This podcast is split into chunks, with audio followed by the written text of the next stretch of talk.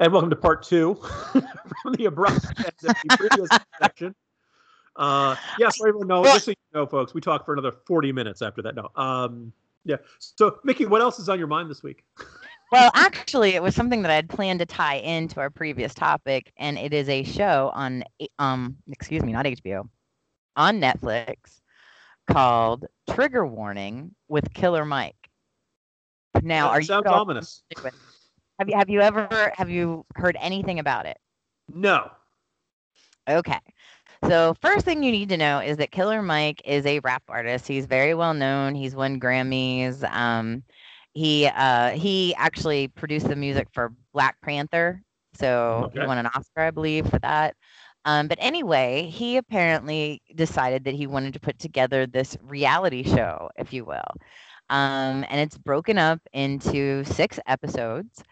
And he talks about education and he he talks about capitalism and he talks about religion and he talks about building a better society and he talks about those on the like outside of society looking in Mhm. um, all from his very interesting perspective. Now, all of the episodes are, are unique and different. Um, some of them go a little off the rails, to say the least. But his concern initially seemed to be like that he wanted people to be able to interact regardless of race, etc. Um, and so he was really focusing more on um, things that you know would would work across the board. And one of my favorite scenes from one of the episodes, he's sitting down with some kindergartners, and you know he says, "What do you want to be?" And one says, "You know, I want to be a scientist, gonna invent things." The other one says, "I want to be president." And he's like, "Yeah, no, no, you need to dial that back. Hmm. Realistically, you're gonna be like a plumber." And you, you better learn to hammer because you're going to be a carpenter type thing. So it's a very interesting look at his perspective on the education system. It's not for children, definitely not.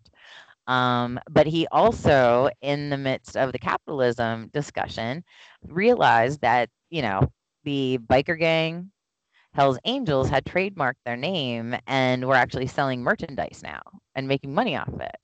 So he went to some Atlanta Bloods and Crips and they trademarked Crypticola. Crypt- and- oh, I'm sorry. Crypticola. yeah, Crypticola. And you can buy Crypticola in and around Atlanta. uh, So, like yay? I said, there's like I'm telling you, like there's just a lot of really it's it's not normal. It's very odd. Um it's a strange look at a different perspective of life, but I laughed hysterically. Um and it you know, I'm sure there were moments that made people think probably not me. Um but it was just one of those shows that again, it shows that there are people out there with some really interesting perspectives and and uh, sometimes they're actually worth listening to. I- And if you get the opportunity, listeners, I want to hear from you. Please uh, let me know what you think specifically about his suggestions for education, because one of them was a study that they did. They tried to teach people something, they didn't know anything, they didn't retain any of the information. They then worked that same information into pornographic films, oh, and they scored 75% higher on the test. So the um, watching it improved their memory. Am I saying is that a Yes. Watching it made them actually re- remember the information. um, they remembered the information they were trying to study, or they remembered the what was in the adult entertainment. No, no, no. They remembered the information that they were because it was being like taught to them through a porno. Like think of a how-to, but it's a porno video. My sneaking suspicion is, you know, here's how to fix your toilet. That is exactly what I'm talking about. One was like there was how to fix your sink. One was like how to repair a doorknob or how to replace a doorknob. One was how to You have to jiggle the um, handle is probably the sort of thing would end up being. to- how to uh, rewire an electrical socket. And these people scored 75% higher on all of those tasks after watching the porns which they taught them in. Well, my my suspicion is that on one hand, these are probably the same. I think it wouldn't be on YouTube, right? YouTube might not allow that kind of material, uh, but undoubtedly, probably huge viewership for those home repair videos by the uh, mm. by the folks. Yes, there. and, and in, in the end, he actually does call for us to educate the masses with tits and asses. Uh, um, I, I suppose, boy, boy um, that, that that would I definitely make. When I have been on a spot where you are so uncomfortable that you're like, um, what's our next topic? Coming up? Well, I'm just trying to contemplate how I fit in in a world in which this is the primary form of uh, communicating information. Um, I, I, I already feel like you know there are certain folks in the news industry who are emphasizing appearances and stuff. This would just put me at an even further disadvantage there. Um, do you think that the no, Jim? You're not suggesting that the news industry hires pretty people.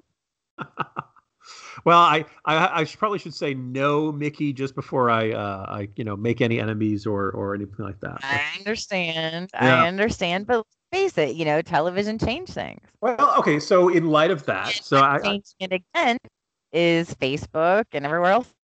Yeah. So you can go live. I mean, you can pull up Periscope and have your own show. Two. So about a week and a half ago, uh, I got one degree of separation from one the person who you believe is the the most successful businesswoman of our era. Uh, that would be Kim Kardashian, because I got a chance to meet uh, Alice Johnson, the or uh, ask a question or two. She was at the Koch winter meeting. This is the grandmother who had her sentence commuted by um, by President Trump. She was involved. She was actually at the State of the Union. Yes, she was at the State of the Union a couple nights ago.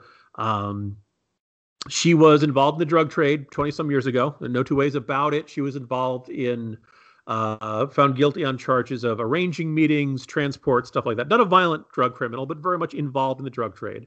Um, she says First involved, time event. Yeah, from her from her husband and, and all that stuff. Found guilty on a whole bunch of charges. There's no two way about that. Two ways about that. Was in prison for 20 some years. Um, now, the Koch uh, network is, is very much involved in the push for criminal justice reform and sentencing reform. And as one of them put it out, one of the uh, folks out there put it to me, when you hear somebody's getting life in prison, you're usually thinking somebody like the Unabomber or, or you know, uh, mm-hmm. uh, you know, and and not somebody who's a non-violent drug offender. Undoubt, I'm sure, you know, you, you get involved in the drug trade, you should be, uh, you violate the law, you should do your time. But again, this was not you know, she was a model citizen behind bars, and you know, a, a probably your perfect case study. And I feel I like it's a violation of cruel and unusual. Well, you know, the philosophy of one, let the uh, punishment fit the crime, and two, uh, if you, if most of the, ideally, you, you know, the, an interesting argument from one guy about whether you call it the Department of Prisons or the Bureau of Prisons, or whether you call it the Department of Corrections. Because if you do, that second term implies the idea that you're supposed to be correcting people so that mm-hmm. they will leave and then not commit crimes again. And, and the whole idea is to say, okay, Leo, you've made bad mistakes. You must pay the consequences for those mistakes. But ideally, you know, most of the like something like 97% of the people who go to prison are going to get left, are going to get released someday. At some mm-hmm. point, you get out, and hopefully, you make better choices and different choices, and don't end up uh, committing crimes all over again. And I just wanted to you know share with you, Mickey. Well, I guess it was uh, Mark Holden, who's kind of this, the the head guy on criminal justice reform for the Koch network, said the involvement of Kim Kardashian was he actually compared it to divine inter- intervention. Nikki, so that did you hear that? Why don't you say that one more time? He yeah, compared I mean, it to divine intervention. She was just looking yes. at her phone the right day when Alice Johnson was uh, uh, offering her her thoughts and appeared on Mic, giving her description of what life was like on bar, behind bars and what she learned in the 22 years and all that stuff. Kim Kardashian shared it on Twitter, and then it just obviously blew up everywhere. And this put her on the national spotlight. And uh, uh, one thing led to another. She got, you know, Kardashian went to the White House, made the case to Trump. Trump commuted her sentence. Trump later in that year signed uh, criminal justice reform. You know, um, yeah, so and you, you know, criminal about... justice reform is actually something I do care a great deal about. I 100% can support Kim on this. I know you're shocked. Um, mm. And I am thrilled that we have at least moved forward with the First Step Act, but there's a lot more that needs to be done because I think that people don't have any idea um, how many people are either wrongfully imprisoned or incarcerated for a much longer time than would have been necessary for the crime that they committed. So, so I mean, like it's it's it's kind of exciting time right now because those are good things. And the more exciting part of it, of course, is you sat at a table with Alice Johnson, which means you are now, as you said, just one Hmm. degree of separation from Kim K, Yeah. which makes you probably the coolest person I know now. So And, I don't, you know, for for people I don't like even know what to make about that. Yeah, who, So been mocking confused. Kim, for having mocked Kim Kardashian for a very long time uh, to you, and in a lot of circumstances. Look, she did something very substantial here, and, I think you can very much argue the case about whether whether this would have ended up on on Trump's desk and uh, you know getting his attention to it. Um, and the folks at Koch were like, "Look, Kim Kardashian does her homework on this. She she studies this stuff. This is not some." Uh, shallow, you know, cause of the week involvement. She's so, no dummy. well, you know, I, I, I, so I'm sure some listeners are saying, "Oh, come on!" But this, this is a fairly, this is probably one of the best cases of counter evidence uh, to the charge that she is a dummy. I, I think that you know, Mhm. um, And if the Koch brothers are saying, you know, she studies and she does, you know that they're not making that up. uh, no, yeah, this, this exactly. They would, they would not be. Uh, there is a difference between genuine, you know, pro pro forma praise and. Uh, and they were, I think they were genuinely impressed with her. So who knows? So again, like maybe you know, I, I used to joke that you thought you'd, you know, understand politics by uh, paying attention to what Kim and Kanye West were doing. And here we are in the world of 2018, 2019, in which they are two of the most influential figures. and I could not be happier. Um, I feel like, you know, in this surreal world that we live in now, Mm. I think it's cool that at least my favorite characters are taking a lead. Well, I think the fact that you're referring to them as characters indicates something about That, that's that was intentional. Yeah. Um, I think I think one of our least favorite characters, however, Gwyneth. I, Ah. I would do, like. I mean, I'm remiss because she's been really busy since we last spoke, and she's going to have her own channel. Jim Goop is getting a channel. See, I was looking at this and saying, you know, you and I, I used to joke, ha, ha, oh, you and I are, you know, we're ahead of the curve. We were among the first making fun of Goop and this silly online uh, catalog she had and these ridiculous um, products and things you were supposed to stick up your hoo ha and all that stuff. And it just got bigger and bigger, and it just became more and more successful. So, I, is it, Mickey? Is it time for us to surrender? Right? I mean, like, you know, this this was the most No, ridiculous idea no, ever. This is this is my hill to die on, Jim. I want you to know that you know how we talked about her very first um when she had her first get together of the Goop convention or whatever, and it was like fifteen hundred dollars a ticket. Now they're yes, selling the for like GOOP 25 convention as opposed to the Yeah. GOP convention. yeah the Goop convention. Um, those tickets are now going for twenty five hundred dollars a piece. This woman my has learned to make money off of rich ladies who have nothing to do. Mickey, is this like Fyre Festival in some way? Is is this you know some sort of uh Yes and no. I think that for one, you know, it's not illegal for for people to, you know, give their money away to Gwyneth Paltrow for dumb things. Um, but I do think that she's playing to a very, very niche market of very, very wealthy women specifically. Um, I think that's her main target, and she is selling them things that they can afford um, because they are wealthy, and that you know Gwyneth sold them. Gwyneth's like I- a Avon lady. so because I, I I had my suspicion because they they had a I guess it was you know uh Captain America Civil War uh they said that Tony Stark had broken up with Pepper Potts. I thought Gwyneth had just gotten too weird for the creators of the Marvel universe. They're like, okay, all right, Pepper's gone, writing her out, goodbye. And uh, then she came back in the Spider-Man movie, and you know now she was in you know briefly in Infinity War, might be in the Yep. sequel, you know. Mhm. Um, this weird state of of you know like you might have thought, okay, she's she's gone too weird, she's gone to uh, uh, you know, th- th- she's she's she's going on the path of like Charlie Sheen or um, I'm trying to think who else has gone on become you know uh, But completely. she's not.